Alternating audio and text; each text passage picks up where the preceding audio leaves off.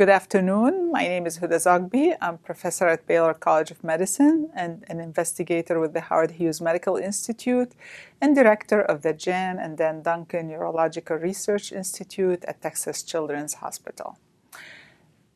This is the third part of a three part story about Rett syndrome and MECP2 disorders. In this part, we're going to cover potential future therapies for Rett syndrome and related disorders.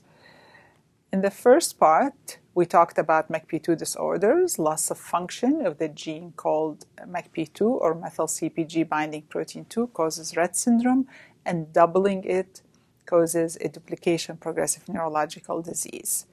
In the second part, we talked about what happens when you lose this gene or doubling. What are the effects on neurological function and what are the effects of on gene expression? In this final part, we're going to discuss potential therapeutics. And in particular, we're going to talk about two modalities of therapies one manipulating neuronal networks, and the other using a small piece of DNA called antisense oligonucleotide. Before we get into the discussion of therapy, I'd like to share with you some considerations as we contemplate therapies for MECP2 disorders.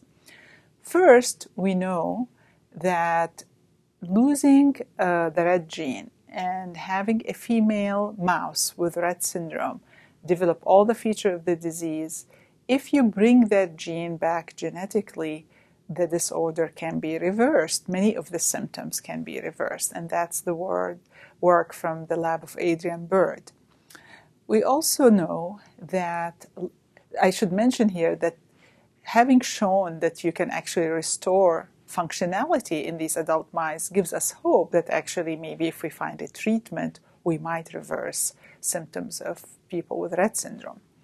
The question is, how do you do it? I mentioned in part one that when you lose, in part two, when you lose the protein, you have hundreds of genes whose expression changes, and they're probably all important for brain function and they all come from different cell type. So trying to regulate all these genes is really tough. So there are many downstream effects to losing MECP2. Therefore, it's most likely that replacing MECP2 itself, perhaps via gene therapy, is really the best way if we want to be more comprehensive and restore as much function as possible. Of course, this is going to be really important, and this has been tested in mice by providing gene therapy and rescuing some of the phenotype. But this is going to be really important in that we need to deliver it to be sure we get the right dose because as i mentioned to you part one if you have too much of the protein you have a different disorder. There are other therapeutic consideration we can uh, we can think about. We mentioned that many mutations lower the level of the protein or decrease its activity. So perhaps if we can find regulators that can be pharmacologically manipulated to either stabilize the protein in the case of Rett syndrome or destabilize it in the case of duplication, that may be helpful. Other approaches that are being investigated in animal models right now is RNA editing. And this is work from Sinnamon and the Gail Mandel lab, where they try to edit the RNA to correct for the mutations. So these are all approaches that uh, so far have been in- investigated, and there are efforts also because uh, Rett is on the X chromosome, and there's one mutant allele and one wild type allele. And as we've learned in part one, in every female cell, only one of the alleles is expressed. Perhaps if one can find a strategy to activate the wild type allele in every cell, that could be helpful, but that's still being investigated. And last but not least, one approach is to really bypass the molecular effect and go straight to the brain network and manipulate the brain network, and in that, perhaps improve behavior. And this is one of the stories I'd like to share with you today. So, to explore uh, manipulating a brain circuit, we decided to focus on one brain region the hippocampus because that brain region is important for learning and memory. And we know that many Rett girls have difficulties with learning and memory, and we know that the Rett mice have difficulties with learning and memories. So, how are we going to uh, activate this brain region? How are we going to manipulate the circuit? we're going to use a technology that has been developed in the 80s um, to, to treat Parkinson's disease, and that technology is called deep brain stimulation. And in fact, it was tested in humans. The first human treated with that was in the late 80s by uh, Professor Benabid, who showed that stimulating the subthalamic nucleus improves symptoms of Parkinson's disease. And today, there are over 200,000 uh, patients who've been implanted with, the, with these stimulators to help uh, with Parkinson's disease and a variety of other disorders. It's also being tested for tremors and uh, some forms of epilepsy, some forms of behavioral defects, such as obsessive compulsive disorders. So we decided to test whether deep brain stimulation could help restore normal learning and memory into a mouse model of Rett syndrome. And for that, we focused on the Rett mice that lack one copy of the gene in half of their cells, so they're mosaic like the Rett females.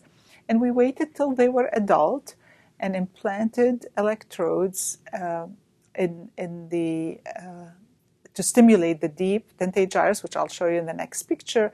And after giving them deep brain stimulation for two weeks, for one hour each day, following the same protocol that typically used in humans, we waited three weeks and tested them to see if their hippocampal function improved. And to test, we looked at behavior, we looked at plasticity, how the neural circuit worked, and we looked at the birth of new neurons because that takes place in the brain. And the area we stimulated with this deep brain stimulation, and the stimulator here is Hua uh, Shuang Hao and uh, Jianrong Tang, they stimulate the dentate gyrus, which is uh, uh, they stimulate the fornix, which is a band in the brain that projects to the hippocampus, which is the site of learning and memory. The idea being if you stimulate the fornix, you can now uh, incre- increase the activity into the hippocampus, modulate the circuit, and perhaps change its plasticity.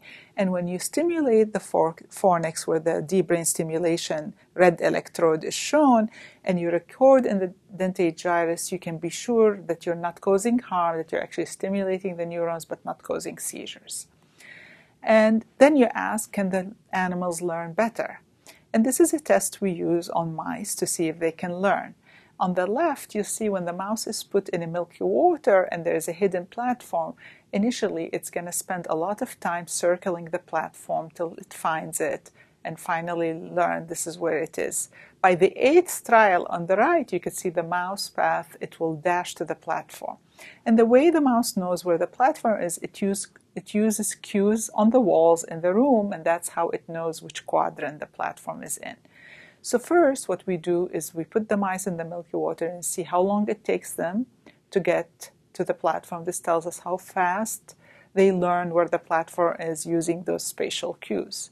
But then, if we want to see if they remember, after all this is finished, we take out the platform and we see where do they go? Do they go to the right quadrant and search it? And if you look at this graph, you'll see that the Rett mice in red take a lot longer to find the platform than the wild type mice. You can see that every day it takes them longer to reach it uh, compared to wild type mice. And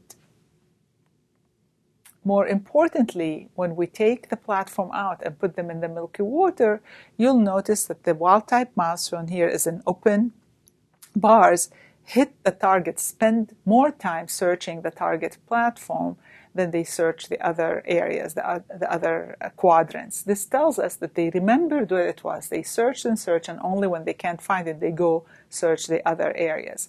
Whereas the Rett mice, you'll notice they search all quadrants the same. And on the right, you'll see that the healthy animals will cross the area of the platform far more frequently because they remembered where it was, whereas the Rett mice did not do that. So then we do the deep brain stimulation and ask, do we change that? On top, you'll see the healthy animals, the open circles without any stimulation, the black circles with stimulation, and you'll see this really has no effect. They continue to learn well, and they on the right you see they continue to cross the area of the platform just as well. Now the Rett mice on top, you'll see the sham where they have the surgery, but there's no stimulation. But the lower curve, you see now after stimulation, they're learning much faster. They now are looking more similar to the wild type animals. And if you look on the right, you'll see how while they had on average five or less platform crossing, after deep brain stimulation, you can see 12 and 10 platform crossings closer to the wild type animal than they used to. So this told us their spatial learning has improved. Then we do physiology. We look at plasticity. How is the communication between the neurons? How well do these animals' uh, circuit improve?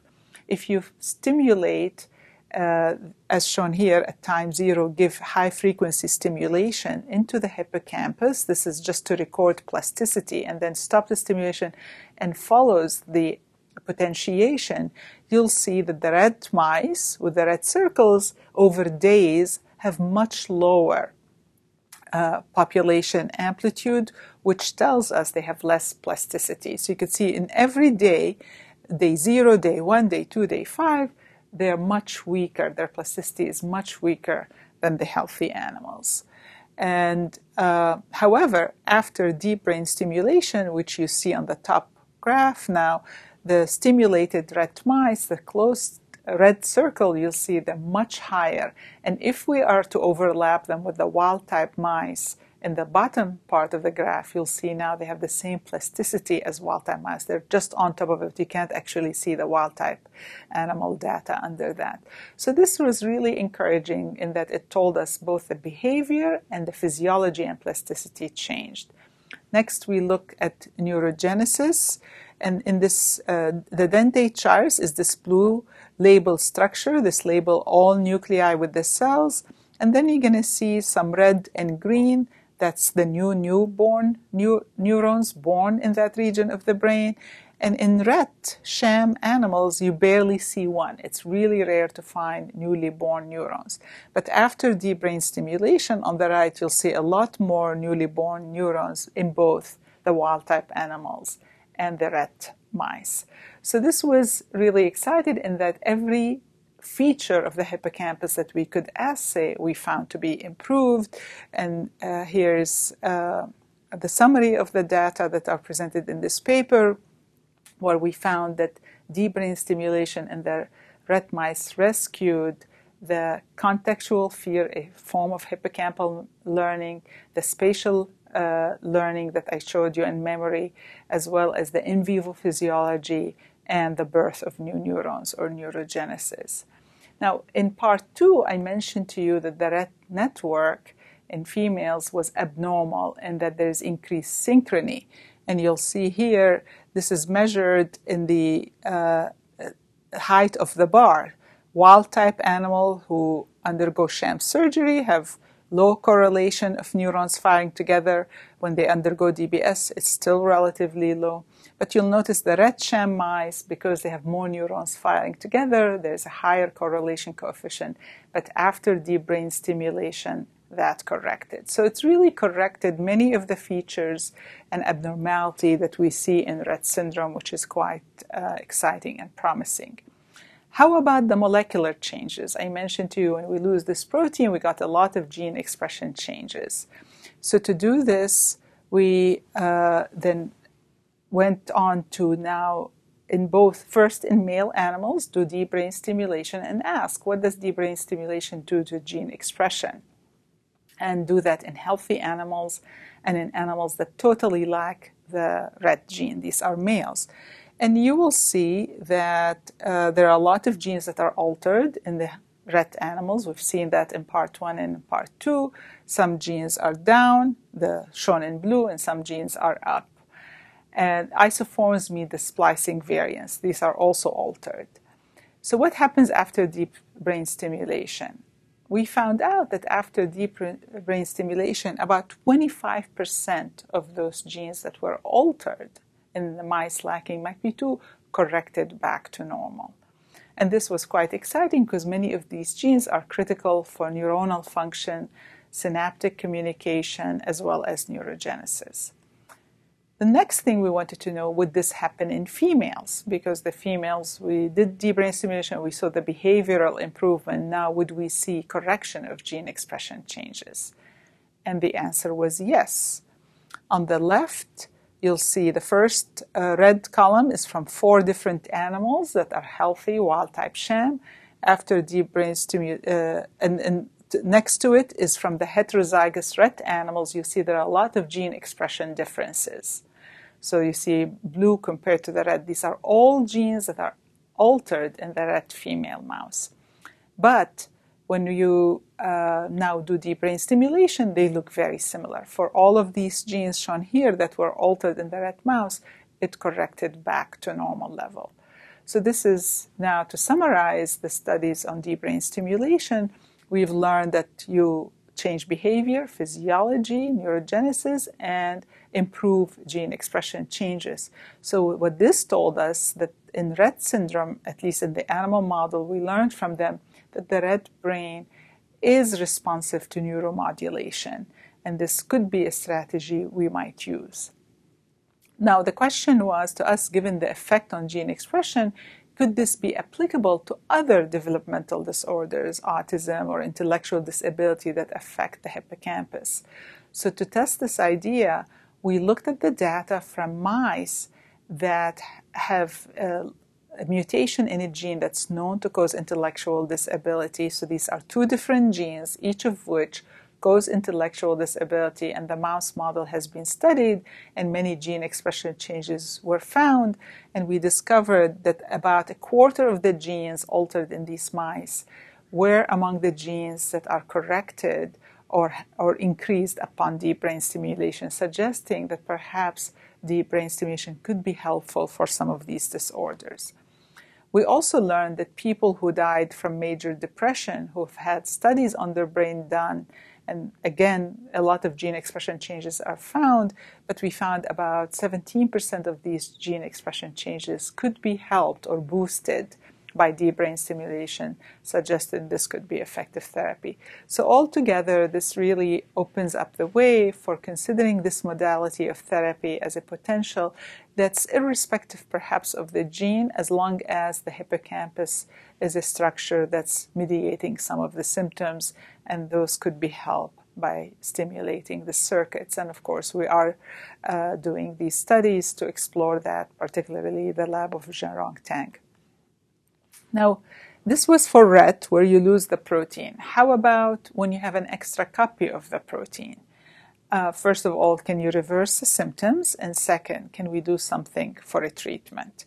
So, here recall that uh, mice with the duplication had all the features of the human disease. These mice had one mouse gene and one extra copy that we genetically added that was the human gene. And we quickly learned from this mouse that doubling the dosage of this protein can cause all the features shown on this slide intellectual learning and memory issues, autism, motor problems, seizures, and so on. And we learned that the patients have all of the same features, and in both mice and humans, there's epilepsy and early death. So, the first question we wanted to ask is if we genetically remove one of these extra copies in adult animals that have been symptomatic, can we help the mice? That was the first question. And second, if that's the case, can we use a therapy that we could use in the clinic? So today I'm going to tell you about, summarize both of these stories. The first one using a mouse that has an extra copy of the gene, but that extra copy is engineered where it can be deleted in an adult. And the second study is where we use a small piece of DNA called an antisense oligonucleotide that we did in collaboration with Ionis Pharmaceuticals. For first, let me tell you about the genetic studies. This is measuring activity uh, in an open field, and you see that in black are the wild type animals, um, and they move quite well.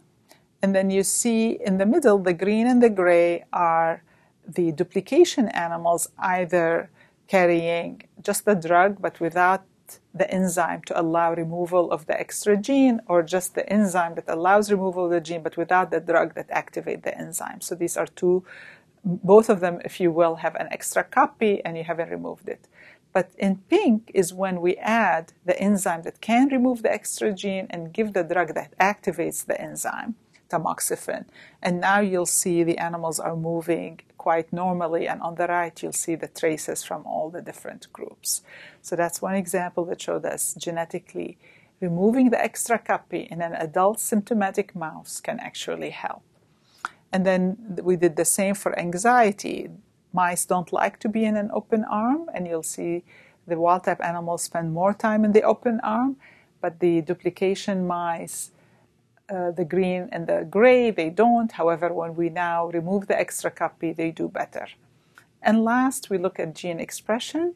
You'll see on the left, uh, again, the, uh, the two duplication mice, green and gray, You'll see them segregated separately, but once we remove the extra copy of the gene, now they're intermingled with the black. The pink and the black are all intermingled because their gene expressions are the same. They cluster together. So this told us that in an adult, if you remove the extra copy of the gene, you can rescue many of the symptoms, you can rescue the molecular changes. So can we now do this with a molecule or a drug, if you will, that you can use eventually translate for the clinic. And for that, we collaborate with Ionis to use something called antisense oligonucleotides. These are small pieces of DNA that are chemically modified and they can bind RNA in the nucleus. And when they do, the heteroduplex between a DNA and RNA will be recognized by an enzyme called RNase H, and that will degrade the RNA, freeing the oligonucleotide to go bind and more RNA, and eventually allow you to decrease the protein. So we turned to our duplication mice and we gave them the antisense treatment in the, in the ventricle in the brain. And you'll see here on the left are the white bars, the healthy animals. Um, in the gray are the duplication mice, the transgenic duplication. You see they move less. And when we give them the antisense oligo, now they can move much faster and they look more similar to normal. And the same is true about their ability to stand on their hind legs and rear or their ability to enter to the center of the field. All their activities are corrected. And you can easily see from the traces below a healthy mouse on the left, the duplication on the right doesn't move as much. A duplication on the uh, extreme, in the middle, sorry, that's the duplication in the middle. And on the extreme right, you'll see now the duplication after eliminating the extra human copy using the ASO, that they do much better in their movement. Then we wanted to see how about if we wait till the animals are very sick? They're very symptomatic with seizures and they're having seizures every day. That's about the age of seven to eight months or more. And at that time, they have seizures all the time and their EEG is very abnormal. How about if we treat them then and see if we can normalize the EEG and stop the seizure? And the answer was yes. So on the left, you see tracing from a healthy animal, normal EEG. In the middle, you see an animal that has an extra copy. You see their EEG is very abnormal because they were having a seizure at that time. But after four weeks of treatment where we normalized the level of MECP2, the seizures stopped and the EEG normalized. So this was really exciting because it told us that this disease is reversible, at least in mice, and that we have a strategy that's clinically translatable using this antisense oligonucleotide to treat.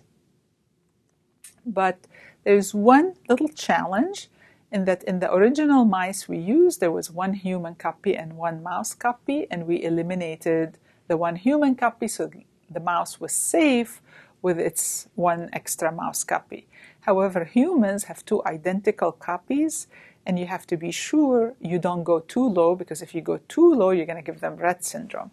So, for that, what we did, we created new mice that had two different copies of the human gene.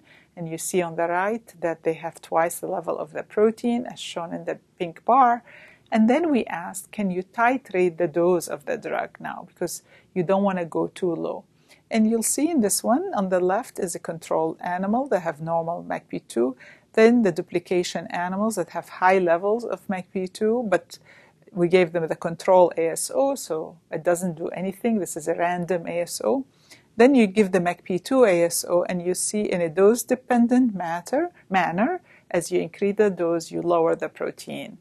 And basically, the animals with 500 microgram have the reach a level that's very similar to wild type, whereas those with 250 micrograms, it's not quite as uh, low, but it's significantly decreased. So then we ask what happens if we treat with those two dosages that are safe. And for this test I'm showing you, we're studying motor coordination. We put the animals on this rotating rod, and the longer they stay on the rod, the more coordinated and or they have persevering activity. And this is what happened to the duplication mice in red. You'll see they stay on the rod they just don't fall because they just constantly want to stay on it. It's almost stereotype repetitive behavior. However after treating them with the asos and normalizing the level of the protein they're now running with the wild type very similar to the wild type. So in summary, then, what we learned from these two studies is that if you stimulate the fornix with deep brain stimulation, there is a promise that this could help uh, Rett syndrome given the effect we've seen on all the functions of the hippocampus that we could assay in the model. And we think this actually may be helpful to other neuropsychiatric disorders where hippocampal dysfunction may be a problem. We also learned that antisense oligonucleotide uh, can be potentially helpful uh, for the MECP2 duplication mice, we saw them reverse the symptoms and rescue many phenotypes. And of course, what we need to do now before translating this therapy into the clinic is make sure we can titrate the dose. And when we uh, be able to monitor that we're bringing MECP2 levels just to the right amount, not too low so as not to incur any other complications from Rett like features. And with that, I'd like to thank all the contributors to this work, both past members and current members, as well as uh, all of our co- collaborators on the DBS and computational studies, and of course, Ionis Pharmaceuticals. And special thanks to the Rett syndrome families and MECP2 disorders families. Thank you.